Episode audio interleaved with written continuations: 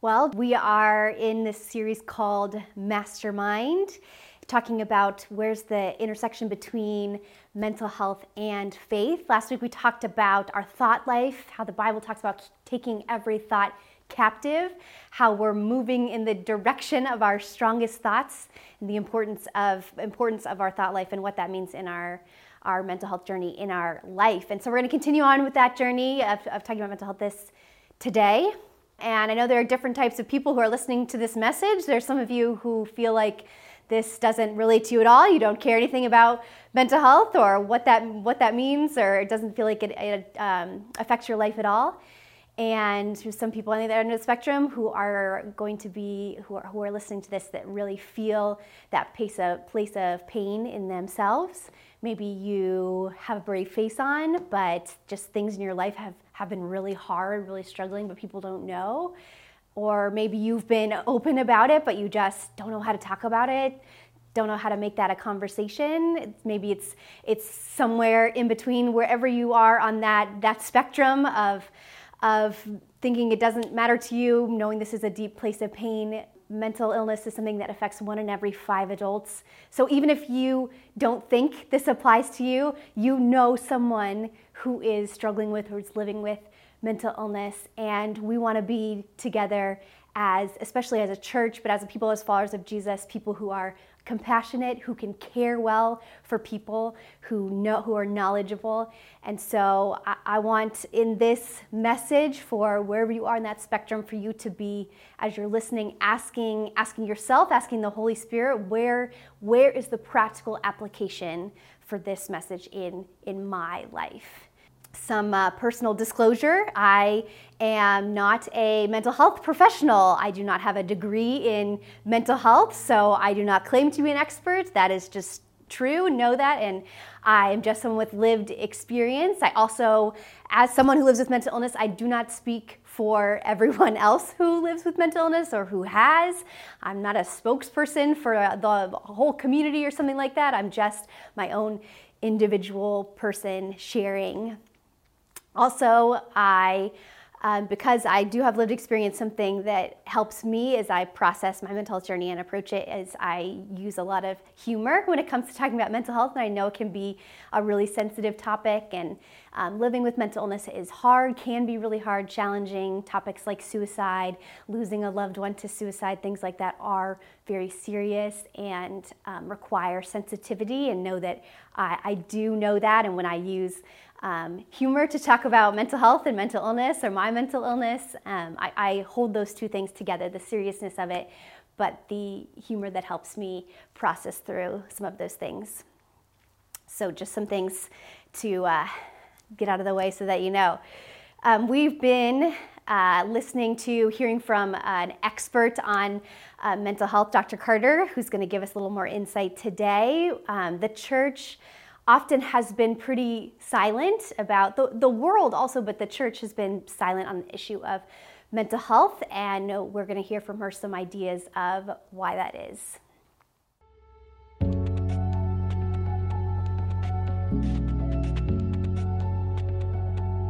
Dr. Carter, thank you again for joining us today. I'm so glad that you're with us. Um, today, what we've been doing is we've been talking specifically about mental health, but also the stigma that comes with this topic. And in our culture, but I think especially in the church, oftentimes it feels like the topic of mental health is taboo. And I'm curious, like, why do you think that is? Why is it hard to talk about? Broadly speaking, I think mental health um, has been difficult for people to understand, and it's a long-standing history.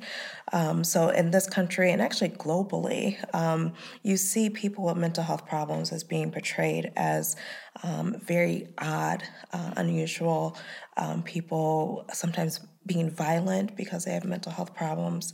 And because of that, there's been a lot of withdrawal from those individuals. There's a lot of fear that I think the general public has um, or has had because of people with mental illness. Um, and it, it's simply because they don't understand what's going on. I think we see uh, individuals who believe that their immoral behavior or sin has caused their mental health problems. So they don't they don't want to talk about it because then they also have to talk about the sin that supposedly caused the problems too. Um, and so there's a lot of silence there. Um, and then in general, there's a lot of shame. I think in the Christian community when we have mental health problems um, because we assume that our faith should make us better. Right. You know, and there's a lot of pressure that we put on ourselves um, that we're not good Christians if we're not healthy. Um, and, and so that lack of transparency, I think, um, is the result of feeling that shame. So in recent years, there's been a lot more sensitivity, not just in the in the general public, but also in the church, um, toward people with mental health problems. Uh, I just think there's still there's still some work to be done. There's still some misinformation out there that's leading to uh, that stigma lingering around a little bit. So, so let me ask you this: for those of us in the room who may not know or understand the data around how prevalent mm-hmm. this actually is, can you give us some insight into exactly what we're talking about? Roughly 46% of the American population will experience some type of diagnosable mental health problem in their lifetime. Um, so that's pretty close to, to half the population. Right now, about one in five adults will have some type of mental health uh, disorder in the in a year's time frame, um, and one in six children, so ages roughly 6 to 17 minors will have some type of mental health diagnosis within a year's time frame. People who have a mental health disorder typically live significantly less um, long than those who don't. So there's a 25 year difference that we see. Um, and for people who have mental health problems, they shorten their lifespan. A lot of that is because of the chronic medical conditions that often come along with having a mental health disorder, uh, a severe mental health disorder. Uh, we also see that anxiety accounts for about 20% of the diagnosis that we we assign, with uh, depression not being too far mm-hmm. from that. Sure. Um, there is no significant difference in terms of the occurrence of mental health problems from those in the general public to those who are in the church. Um, and so uh, your faith doesn't fix you, you sure. know, in, in, that regard. Um, and then suicide is unfortunately has increased significantly, about 33% um, from 1999 to 2017, which is when the CDC did the, their last publication on it. And suicide is the second leading cause of death for um, people ages 10 to 34. It's the fourth leading cause of death for people ages 34 to 54. So when I hear these statistics, I mean, it feels like, especially suicide, is increasing, but I mean, a lot of them seem like they are as well. Mm-hmm. Why, why do you think that is? Like, why are these rates increasing over time in the way that we're talking about it? Well, part of it is uh, professionally. You know, I can I can speculate to this. Um, we have come up with more sensitive ways of measuring for mental health issues and symptoms, and so our diagnostic tools have become more advanced in that regard. Um, I think there's a lot of pressure as well. You know, from teenagers and adults are experiencing that has increased over the years um, pressure to be perfect pressure to be successful pressure to be uh, fill in the blank right sure. um, and that pressure you know leads to anxiety it also leads to a sense of um, wanting to escape right? I don't want to be here. Um, helplessness and hopelessness tend to be predictors of suicide. And so when you have the the withdrawal of mm-hmm. the general population from the church, right? That's a part of it as well. Um, they're not getting those gospel messages of hope, you know, and now they're getting messages of um, negativity, of, you know, through the media, you see all of the destruction in the world and all the bad things that are happening, and there's nothing to counter that. There's nothing positive to counter that. Um, and so despair can set in and lead to um, wanting to take your life because of the things that are going on, or even short of wanting to take your life, anxiety and depression increase because of all the things that you're exposed to. Sure. I think of the parents in the room who have teenagers in particular, right? Mm-hmm. And you said like especially that that number has increased. Mm-hmm. How would you talk to a parent about that and having that conversation? Because I think there's probably some parents who would go, "Well, I don't, I don't even know that I would want to plant yeah. that seed, or I don't even know that we would even want to talk about depression like that." What would you say to them? Right, you're not planting a seed. Right. It's a myth that if we talk about it, then somehow the person's going to do it. Right. So I think when we don't talk about it, then the people are going to do it because they feel like nobody cares, right? Um, and so asking the question gives the gives the person permission to say, "Yes, I'm hurting. This is what's going on with me. I'm terrified because I'm thinking about taking my life." That's not that's not a comforting thought, right? That's a terrifying thought. And so um, I would encourage parents or, or spouses or whoever um, to say, you know, I've noticed these things about you. I noticed you don't seem as happy. I've noticed that um, you're more withdrawn. I've noticed that um, you're more irritable, you know, and I want to understand what's going on with you. Can we talk about how you're feeling? Um, and in that conversation, you can ask, have you had thoughts about hurting yourself? You know, I know that's scary and, and we don't want to bring that up, but it's so important to go there um, with your child or with your loved one to make sure that they're feeling safe. So, even in just what you were describing with the numbers and the statistics that you were giving, it feels like there's almost a spectrum or there's kind of a range of people that are kind of walking this journey and, mm-hmm. and what that looks like. So, I think my question is what would you say to the person who's going, I might be somewhere in that spectrum, but I'm not exactly sure where? What's my first step to take right now? I think being honest with yourself about what you're, what you're experiencing and what you're feeling, being vulnerable, not being afraid to be vulnerable. I think denial is uh, a very comfortable place to be. And um, sometimes we get lost there and, and we even minimize to ourselves what we're experiencing and we put on this front that um, things are going so well and we're feeling good but really on the inside we're not feeling great. And so um, being vulnerable enough with yourself to say i need help you know I'm, I'm not doing okay.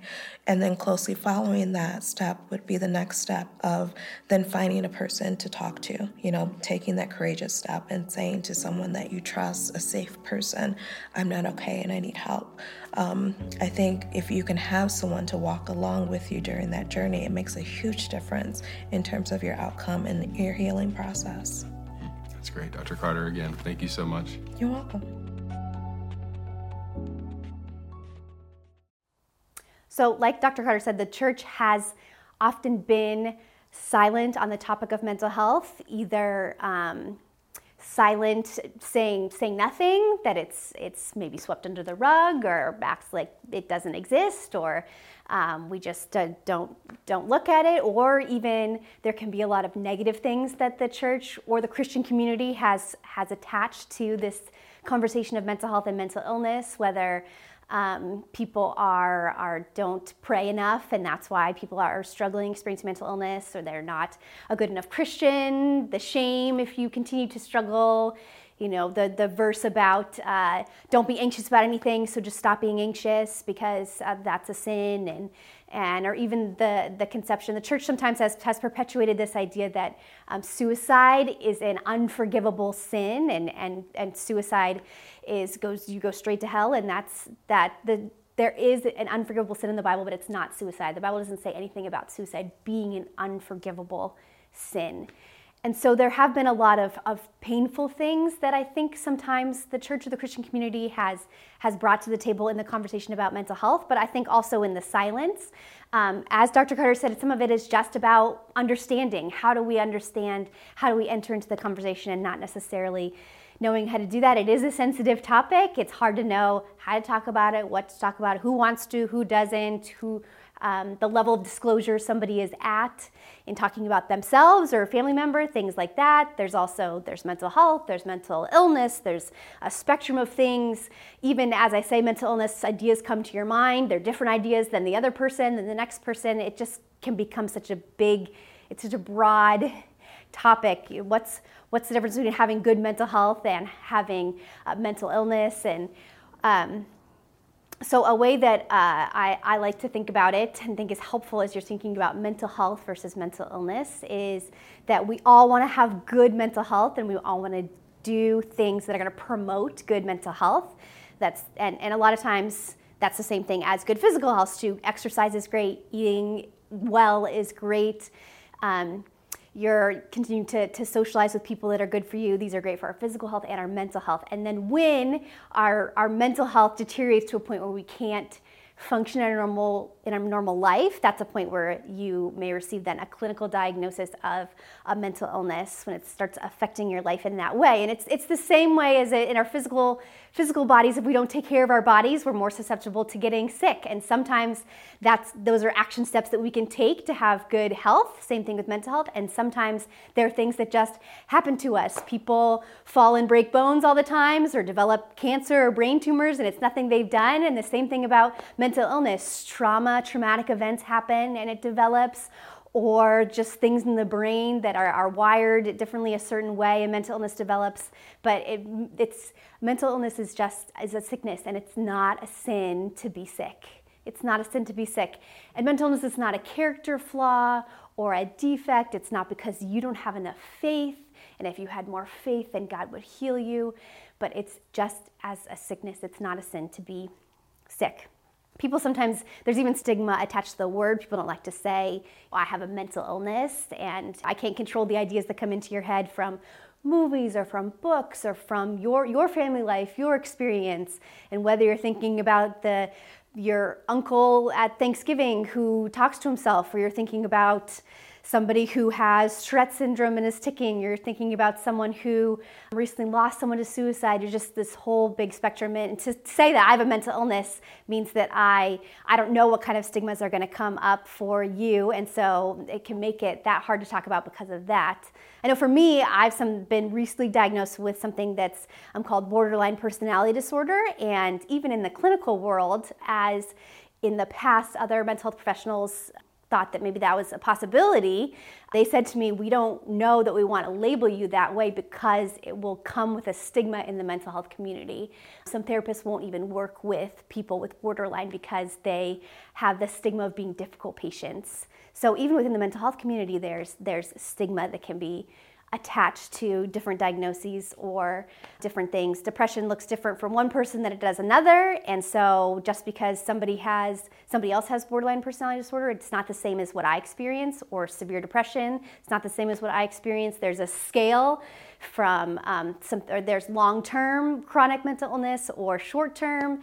There's so many different things and it can look a bunch of different ways uh, to, to just illustrate this for you. This is not so you can feel bad for me, but because we're talking about it and it's my life and it's past, then we can laugh about it. So this week, I had a morning when I woke up so anxious about everything that was that needed to be done that was happening and looking around my room and realizing my floor is just covered in in clothes. I don't know if they're clean, I don't know if they're dirty. I'm waking up late, and everything comes into this cycle. I've been going through this couple of months of, of medication trial and error. So there's all these different changes, and I'm like, it's the beginning of the week. I have to take my medication. If I don't, then I won't be able to sleep because I have to take it earlier, but I have to take it with food, and I can't find food, and I can't remember which are the drugs I'm supposed to take because I'm trying all these new ones, and just so overwhelmed by all these this, this all of this input coming at me. I'm staring at all of these pill containers in front of me like what am i going to do? I have to do this.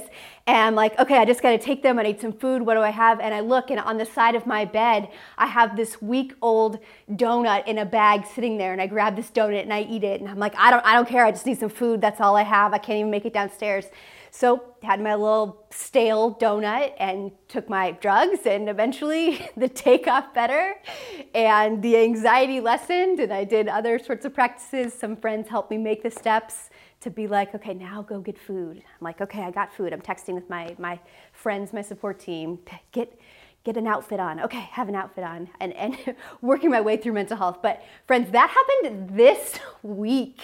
And I'm just up here also sharing with you and speaking to you. You just don't know what mental illness looks like in different people's lives and what they are experiencing. And for me, obviously, in some ways, I can be very candid about my um, mental health struggles and life and mental illness. And also, in some ways, it actually can be really hard for me to talk about.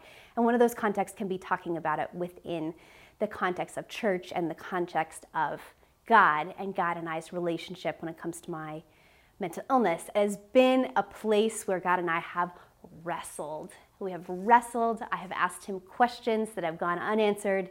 I felt like he's there. I felt like he haven't. Our relationship, me and God, has been this wrestling match between anger and love and confusion and questioning and and to know I know it's hard to know where, where do I land? Where does mental illness and faith intersect for me, for God?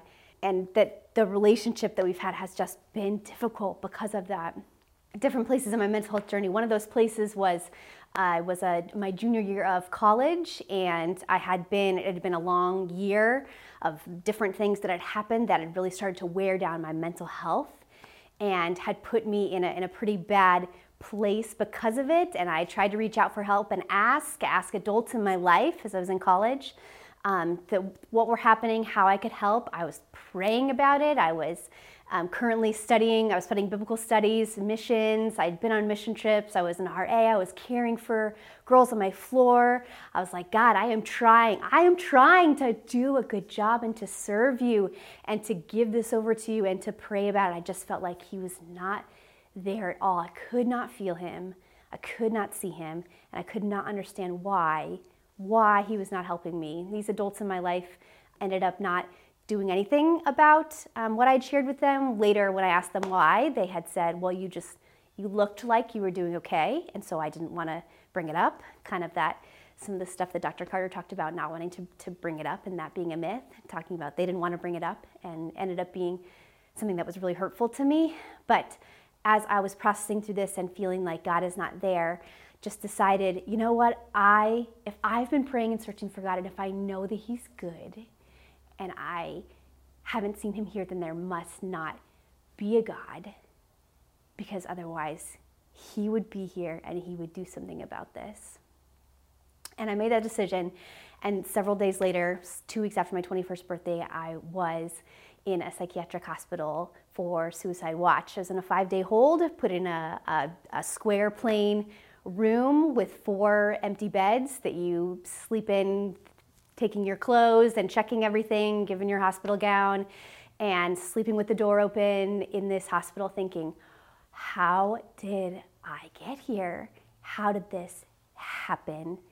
And psychiatric hospitalization is, is not a death sentence and, and it can be very helpful. There are some really great psychiatric doctors and nurses and professionals for sure. And so, um, but m- my experience was not a positive one; it was a negative one, and it, it was it was very terrifying to know what was happening in that place and where where was God and how did I end up here? Where is God in all of my suffering and my pain? And that that can really be a question for all of us. Where is God? Whether it's in your mental illness, where is God in my mental illness? Or, or for anyone, make it broader where is God in my suffering, in my pain? And, and we look at God and we, we think this if a good God could, then a good God should. If a good God could, if, and then a good God should. If God is good, then he should change. He should change these things for me. If, if he can change the way I experience the world, then why doesn't he? And if, the, if this is not my fault, if it's not a character defect, if mental illness is not my fault, then why, why, God, did you make me this way? And where are you? And, and those are, are questions that I have asked God, and I have I've pushed into my prayer life. God, I am frustrated. I am frustrated with the ways this is affecting my life, even though I am trying. And where are you? If a good God could, then a good God should. But that that's a reality that we a broader reality that we see around us, right? We don't have to nobody's saying, "Oh, I oh, I thought that the world was good. I don't see anything bad in it." We we see that there are hard things in the world that there's suffering. That is very very clear. And really Jesus actually warned us about that. If you're looking, um, words of Jesus that are recorded in John chapter 16, Jesus has told his disciples, the people following him, all of these actually hard things that are going to happen to them. They're going to get thrown out of the synagogue, the ways they're going to suffer. He just shares this whole list with them. And then he says this to them He says, I have told you these things so that in me you may have peace. You will have suffering in this world. Be courageous. I have conquered the world. God tells us directly, you will, you will have suffering. Not might or if you happen to, you will have suffering in this world. And, and, suffering just reveals that things are not as they should be. It's not, it doesn't reveal that God isn't good. It's more of a judge on the world and how things are not right. And it's a, it's a shift in our thinking to know that um, God has not promised. His promise wasn't the removal of suffering. His promise has more to do with a redemption, a farther off redemption as we're, our um, relationship with God is repaired because of his sacrifice and his promise to be with us, to be present with us when we're asking where God is in, in all of this. And that's what makes our God different. What makes Jesus different, that he's, he's not someone that's just watching all of the storms that are happening in our life. He's a God who is with it, who's in the boat with us. And he's a God that chooses, that chooses suffering. And we see that in Jesus's um, time in the Garden of Gethsemane. This is in this as uh, in this account, Jesus is it's his um, last night here on earth. The next morning, he'll be crucified, he'll be tried and crucified. And he takes his disciples, they've had this great meal together. He takes them out to this garden and he goes and he says, Hey, stay here, watch, and, and I'm going to pray. And I'm going to pray in the, in the garden. And this is um, an account in the book of Matthew 26. Then he said to them, My soul is overwhelmed with sorrow to the point of death. Stay here and keep watch with me. And going a little farther, he fell with his face to the ground and prayed, My Father, if it is possible, may this cup be taken from me, but not as I will, but as you will. says, My soul is overwhelmed with sorrow. The deepest parts of me, who I am, are overwhelmed with sorrow. And I think we talk about how Jesus chose to suffer, he chose to go to the cross and to die. And of course, if that's what you were facing, if I were facing tomorrow, I, I, would probably be upset about it also, thinking about what was about to happen this terrible crucifixion that I did nothing to deserve. So it, it makes sense that Jesus is emotional, but at the same time, he is Jesus, and he could have approached it in a way in his heart that that God just gave him this this peace. You know, I know this is going to happen tomorrow, and it's going to be hard, but I just have peace and, and calmness and knowing that this is going to happen tomorrow. But he, he didn't choose that. Jesus, instead, his soul was full of sorrow to the point of death. He prayed, his, his body had physical reactions, he sweat drops of blood. He allowed himself, he chose to feel the sorrow and the suffering in his soul. He chose that. He is a God who came and shared our experience as he chose suffering, it's not a sign that he's not good. The suffering, he is the God who suffers with us. And you know what? I, I don't understand that really sometimes, what that means for God to be with me in the suffering, especially when, when my, my mental illness keeps me from feeling that God is even there. I don't know exactly what that means. But just because I don't understand something, and really just because I don't feel something, doesn't mean I don't know that it's true. Doesn't mean I hold on to what is promised to me through the Bible about who God is, that He will not leave us, that He is always with us. And, and as the church, we are called to hope for people, to hope with people as the church we help people in that suffering. The bible says we belong to one another as if as we are believers we belong to one another. We are to bear each other's burdens as people of faith as people who are believers in jesus. That's our job. That's our job to have the hard conversations to check up with one another. And i pray that's a community that we become that that's who we are at anthem. We are a community who's honest who's honest ourselves who's willing to enter into hard conversations and who who is a, a a place of hope and a place of, of light and a place of safety. We should be the most compassionate place on the planet in the church. It should be the safest place to be together as the most compassionate people. Obviously, I talk very open about my, my mental illness, my mental health treatment, and that's that's not necessarily the same as other people. I also have been able to, to come out of a lot of shame that I originally felt about having mental illness or the things that I do because of it or, or don't do. And so I'm able to talk about it. That's not necessarily where everyone is at. But at the same time, um, just, when you're awkward about having the conversation with someone who has mental illness, it just makes us feel more awkward about having a conversation about mental illness. And sometimes, occasionally, because I feel more comfortable, I'll throw out like a like an honesty line when someone asks me about me and kind of I just feel out how people are going to react. So people are like, you know, how are you? And I'm like, oh, well, I've been I've been doing some uh, some changing of medication to see how it is. And they're like, that's great. Did, yesterday was beautiful. The weather it was awesome. They're like, well, how was how was your what did you do this week? And they're like, oh, I was in this this uh, outpatient treatment program. Like, great. Any anyone else? Anyone else? What did you do this week? What is what is it? And people, it makes people uncomfortable. But we have to push past the uncomfortable. Uh, friends who, who are not people living with mental illness, when you make it awkward, it's just more awkward to us. And that's just a conversation about how, how someone is doing. It is really hard to have a conversation to say to someone, I am struggling. And if that's, that's a place where you are living with mental illness, I want to validate that. It is hard. It's easy to say, hey, there's hope and hey, you're not alone. But to take the step to do it and to reach out is really hard and it's it's even more hard that the, those are just conversations that are me talking about my life but it's even harder when you're having conversations about about hey i'm thinking about taking my life i'm thinking about how i don't want to be alive anymore those are really hard conversations to have. It is so important to reach out when you're feeling that way and to be honest about how you feel. Bringing those things into light is the first step in, in the, the darkness lifting and allowing people to help you to be honest about that. But that conversation is really hard. Re- really, there's no good way, really, to tell someone that you're thinking about taking your life. It's there, they don't want to hear it, you don't want to say it, and it's, it's sometimes I even just have to laugh about it because it's like, the most awkward conversation you could have, but it's important. And you're like, I don't, I, okay, I'm thinking about it, but it's not going to happen. But I don't, do you have time to talk about this? I mean, it's fine.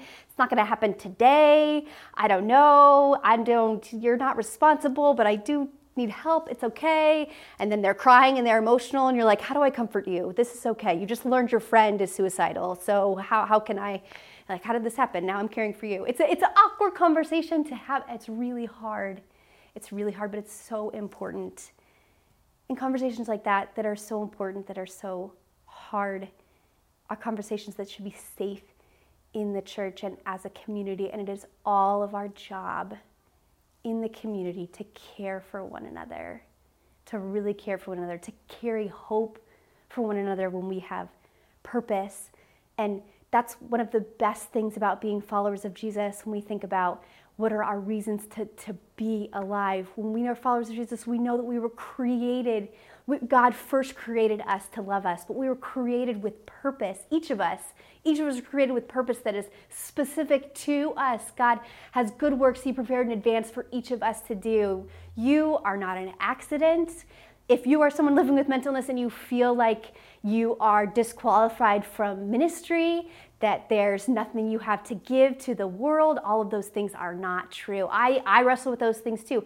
It does this disqualify me from doing ministry, from caring for people, but that God says He uses the weak things, weak things in the world. That's the weak people in the world that He used to shame the strong. That when I am weak, I am strong. Holding on to those words that Paul said to us. And we each have unique purposes that we bring to the world. And when, when you choose not to either choose not to enter into the hard process of, of mental health care and um, keep those things uh, keep keep those things inside of you, whether that's mental illness or other things that are are not that are keeping you from having good mental health. You keep those things. You are keeping your potential, the gifts that God has given from reaching the rest of us, from blessing the rest of us, from impacting the world, from impacting the church, keeping those things away from you, away from us. You are God wants to give you a life of freedom. And it doesn't mean not having suffering, not a removal of the suffering, but a freedom of His presence within that suffering and the grace that there is for our lives that He wants to give us. You have an important place in the church. God has things that only you, with your DNA and your personality and your experiences, only you can bring to the world only things that I can give to the world. And when we, when I think about what it would mean to take our life, that's a choice to give up on that purpose. It's a choice to give up on the what if things get better. And what if God has something specifically for me? What if God has something specifically for you? We know as followers of Jesus that we have a great purpose, and we have a God who is with us and whether it's mental illness or other things in your life that can hinder you, those are things we have to be brave and courageous to bring out into the light.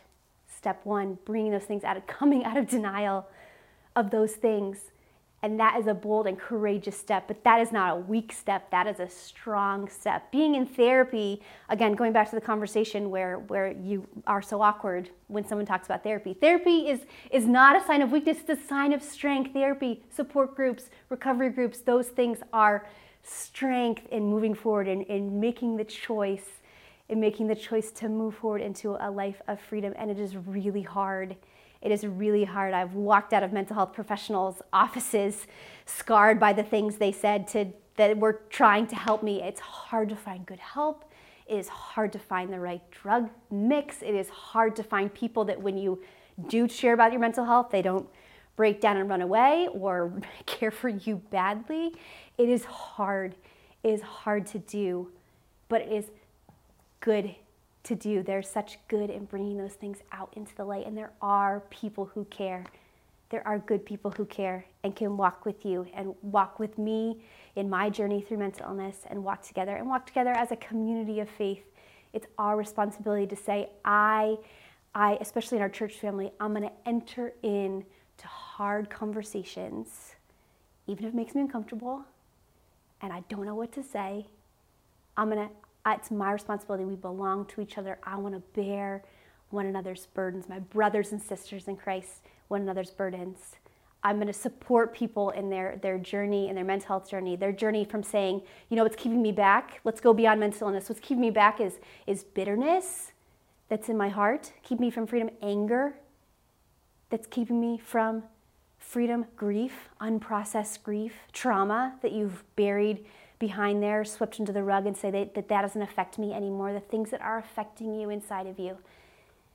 I pray that you would have the courage to take the first step on what it would look like to bring those things out into the light, to take a first step out of denial and to say, you know what, I, I want help in moving towards a life of freedom that God offers me, that I want to be bold and I want to do that in a community a community of faith who cares about me, who's compassionate. And I hope that the, the rest of us, me included, that we want to say, this family, this God's family, it's my family. I'm responsible for this family and for the people who are in it. And I'm going to enter in.